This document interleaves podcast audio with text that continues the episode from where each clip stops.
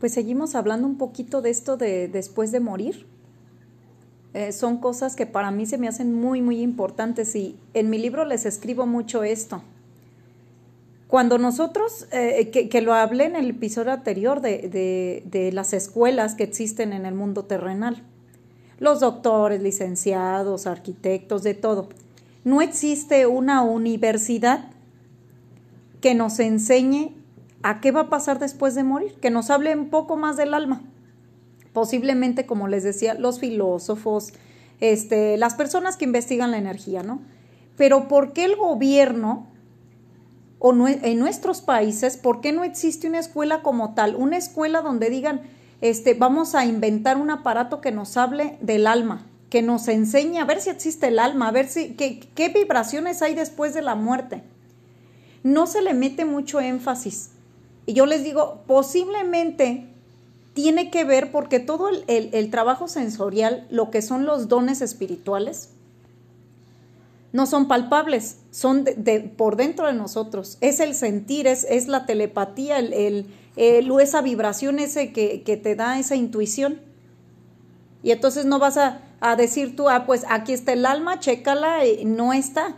Y por eso no le ponen tanta importancia, pero es bien importante. ¿Y saben por qué es importante? Bueno, para mí es muy importante.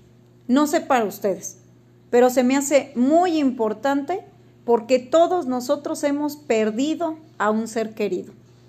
Muchos de nosotros hemos visto partir una persona que no se despidió.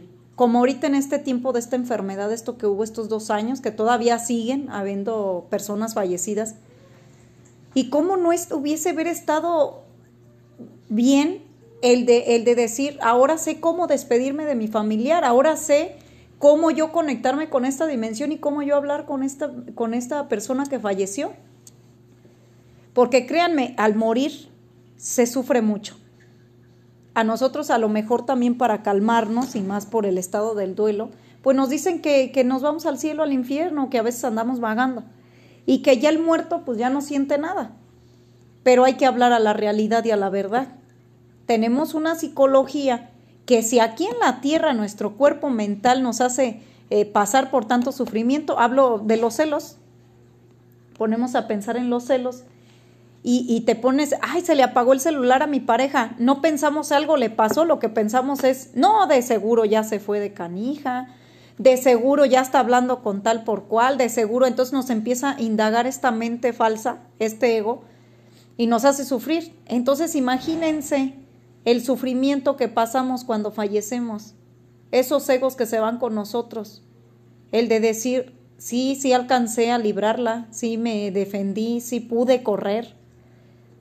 Y nos empiezan a atormentar esos pensamientos, ese estado psicológico, este tipo de conciencias que existen en diferentes niveles. Entonces, para mí es muy importante conocer este tema, que posiblemente es un tabú porque muchas personas dicen no es verdad, otras personas dicen sí es verdad, yo lo he vivido, yo lo he palpado, yo he sentido todo ese tipo de cosas.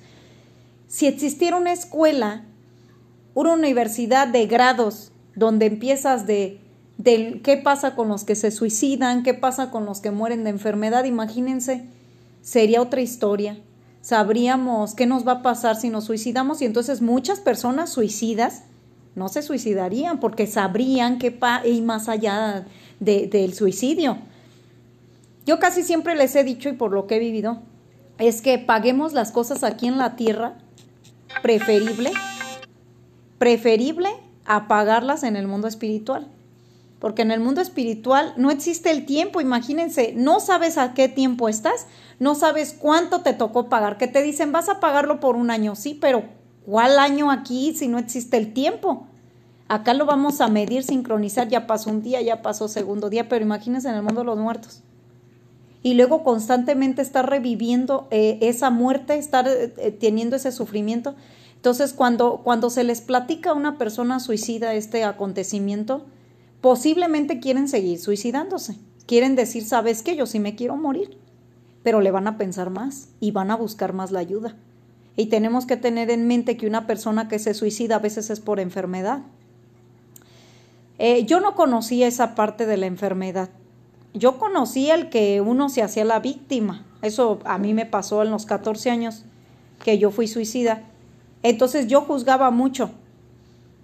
Y después de que me enfermo de un estado depresivo, de un estado tiroideo, ahí es donde me di cuenta que las enfermedades te provocan depresión.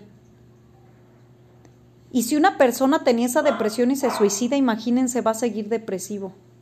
Por eso es tan importante. En mi libro, que les voy a hablar un poquito aquí de lo que escribo en mi libro, este, les explico el, si muere una persona de tal manera, cómo podemos ayudarla, qué es lo que va a vivir, a dónde podemos acudir para apoyar y ayudar.